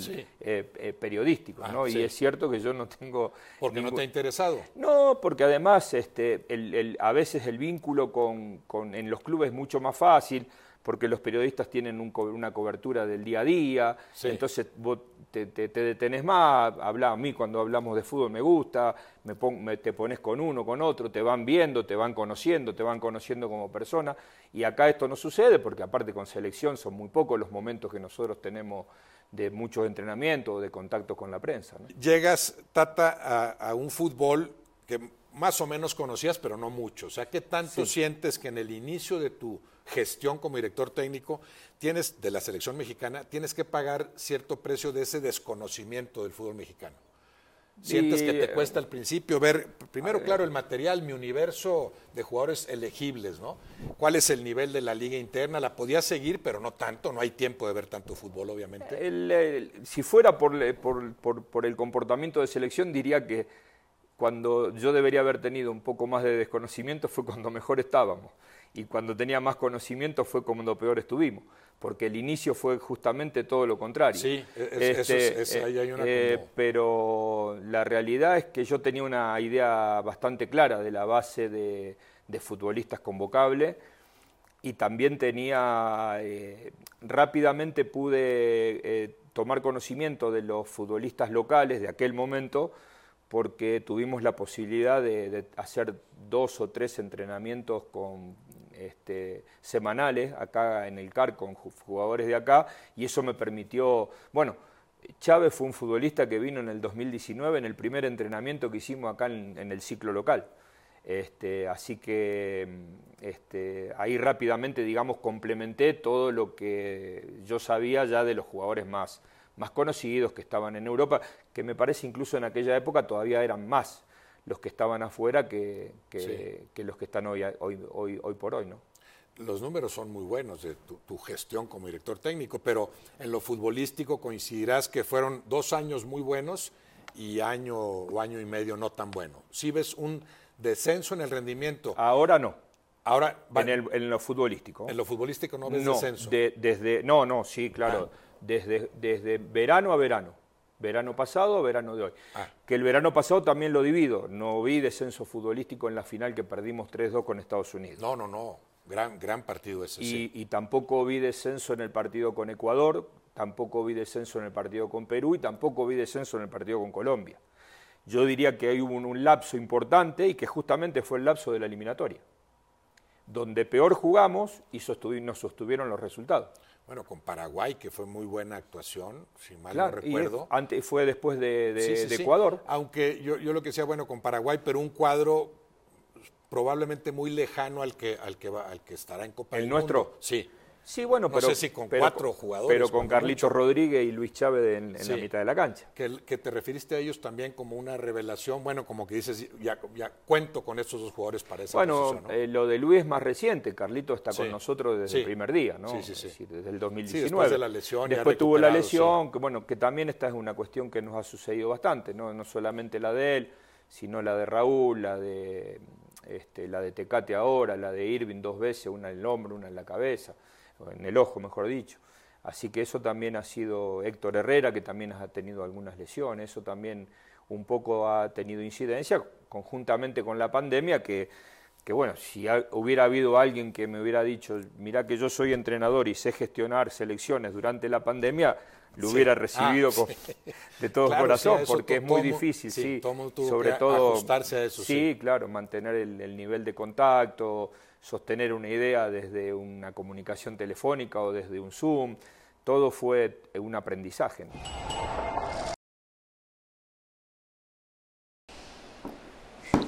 Bueno, ahí estaba, una linda nota. Pereira pronto, en un ratito le voy a dejar un lugar, ¿eh? porque sé que tiene carteles para tirar. ¿eh? En un ratito le voy a dejar un lugar a usted. Sí, lo vi, muy bueno, la verdad que muy bueno. Gracias por la pausa que me dio. ¿eh? Me vino bien la nota. ¿eh? Pero bueno, justo, ¿eh? bueno, pero bueno.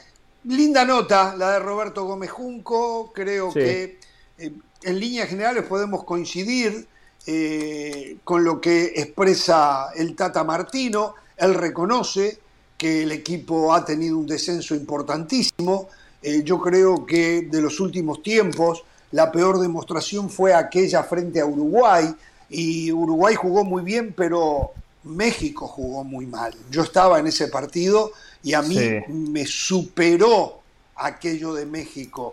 Eh, no, no todo lo que pasó fue por lo bien que jugó Uruguay, porque mucho de lo que pasó fue por lo mal que jugó México.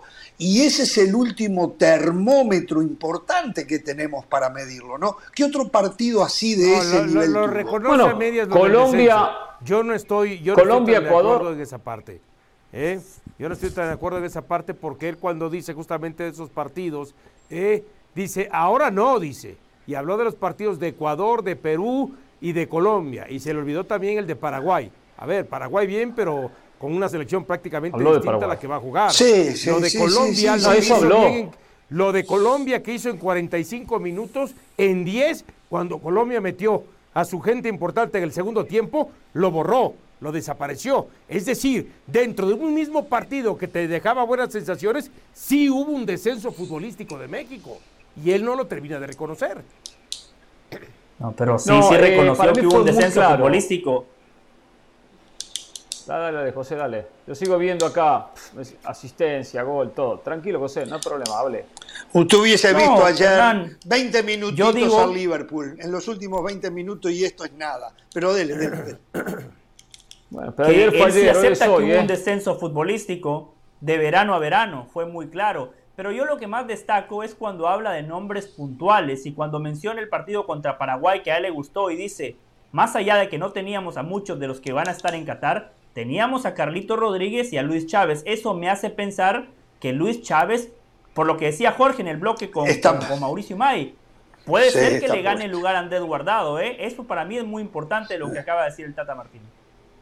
Del bajón futbolístico él es muy claro, es muy claro, yo estoy de acuerdo en esto. Primero, él dice, en la Nation League jugamos muy bien, aquel 3 a 2, y jugó muy bien México. No fue merecida aquella derrota. Y aquí lo dijimos, Ramos lo dijo, Del Valle lo dijo. En ese partido con Estados Unidos, México no mereció perder. Está bien, lo perdió perfecto. Si mal no recuerdo, me corrigen, erra un penal Gallardo, eh, Gallardo no, eh, Guardado, Exacto. erra un penal. clave. Es cierto. Entonces, entonces, bueno, México no jugó mal eso. Después sí empieza el, el bajón. Claro, después los que solamente miran el resultado, se perdió. ah, bueno, hay muchos. y acá hay de en la Sí, acá, sí, sí. Y salen por todos lados, por arriba, por abajo, aparecen por todos lados. Y acá muchísimo. En la eliminatoria, en la eliminatoria, México no jugó bien. Y en cierta manera había una presión que la tienen muchas selecciones en las eliminatorias. Hay selecciones que se presionan, que, que los rivales le complican, le juegan a muerte, que eh, el medio habla mucho de lo, importante de esa llegada al Mundial y baja su rendimiento. Le ha pasado a todo el mundo y lo he visto con México en muchas eliminatorias. No justifico, ¿eh? pero es verdad. Después México futbolísticamente mejora después de la eliminatoria. Ahora, no a la par de los resultados. A Paraguay le pasó por encima, es verdad lo que dice Dionisio, con una selección que no era la selección A, tampoco lo era Paraguay. Y termina perdiendo, termina perdiendo. Sí contra Uruguay jugó muy mal, eso es verdad, estoy de acuerdo con Ramos, pero también Uruguay es una selección que hombre por hombre es mucho mejor que México, hombre por hombre. Tiene una calidad técnica hoy Uruguay en, la, en, el peso de sus figuras que México no lo tiene. Es una realidad. No, no, hay una diferencia más marcado que en otras épocas. Que en, otras épocas se ha ampliado mucho más la brecha entre Uruguay y México. Antes era mucho más parejo. Y me refiero a, a jugadores, al talento del futbolista. Bueno, señores, tenemos, estamos casi sin tiempo. Tenemos una nota de Lionel Scaloni. Le pregunto a la producción si hay tiempo para, para poder escucharla hoy. Ya no va a haber tiempo, ¿no? Bueno, tenemos que hacer pausa, también pregunto. Vamos a la pausa. Y, volvemos con la Champions definida. Volvemos con la Champions, exactamente. Ya conduzca usted el programa del Valle. Y debería. Está diciendo todo al señor Ramos.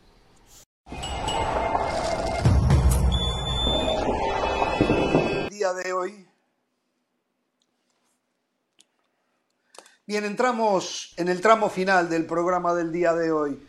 Partidos de Champions que están en estos momentos terminando, eh, donde el Milan viene goleando al Salzburgo por 4 a 0.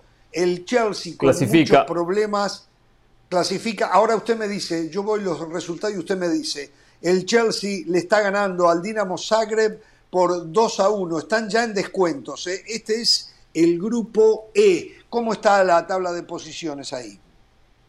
Chelsea primero clasificado, Milan segundo clasificado, el Salzburgo se va a la Europa League, se despide de territorio europeo el Dinamo de Zagreb. Permítame porque sabe que, a ver ahora, ahora creo que sí lo escucho. Hábleme un momentito. No, le decía que el Chelsea primero, ah. Milan segundo, clasifican ambos a los octavos de final en ese orden. El Salburgo de Austria se va a jugar la Europa League. Perfecto. En el grupo G, el Copenhague y el Borussia Dortmund empatan 1 a 1 y el Manchester City le gana por 3 a 1 al Sevilla. Un gol de Julián Álvarez y dos asistencias. Pereira, le pido, le pido clemencia, no nos atomice, no nos atomice. ¿eh? ¿Eh? y figura Julián Álvarez, figura. No hay caso, ¿eh? si no llevan sudamericanos, no sé qué hacen en Europa. No sé qué hacen en Europa. Bueno, ¿cómo sudamericanos que algunos pensaban, sudamericanos que algunos pensaban que tenían que prestarlos para que después de un par de años volviera al City. En pocos meses adaptación inmediata. Y, lo, bueno de esto, el segundo gol es con el sello, con el sello de Guardiola. Claro, se lo enseñó Gallardo, con el sello de Guardiola. Ah. Presión, presión, presión, recupera, pase, pase para Mares eh, y, gol. ¿Por qué ser? Yo le puedo traer fácil cuatro o cinco goles de Julián Álvarez en River, producto de esa presión. Tráigala la, clase táctica del viernes. Página. Tráigala Muy buena definición. a ver, me va a dar la tabla de posiciones del grupo G que tengo que continuar y se termina el programa. Sí, pero primero quería decir todo esto. City primero, ya está en octavo de final, estaba clasificado. El Dortmund clasifica como segundo y se va el Sevilla, que también ya estaba a la Europa League. El Copenhague se queda absolutamente sin nada. Acá estaba todo definido, por lo tanto nada se definió todo ya está, ya ya estaba definido previo a la jornada, nada cambió.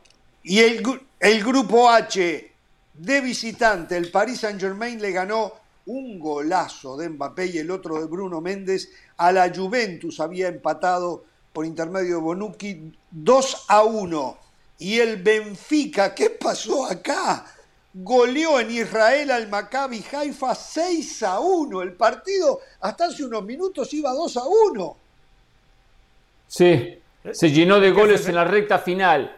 Y estos goles fueron de que fundamentales. en diciembre Israel y va a un partido del Maccabi y Caifa y, y, se vinieron abajo. Benfica, ojo con este dato, ¿eh? Y tengo que confirmarlo, pero sí me lo informa Daniel, mi productor. Benfica con la victoria clasifica primero.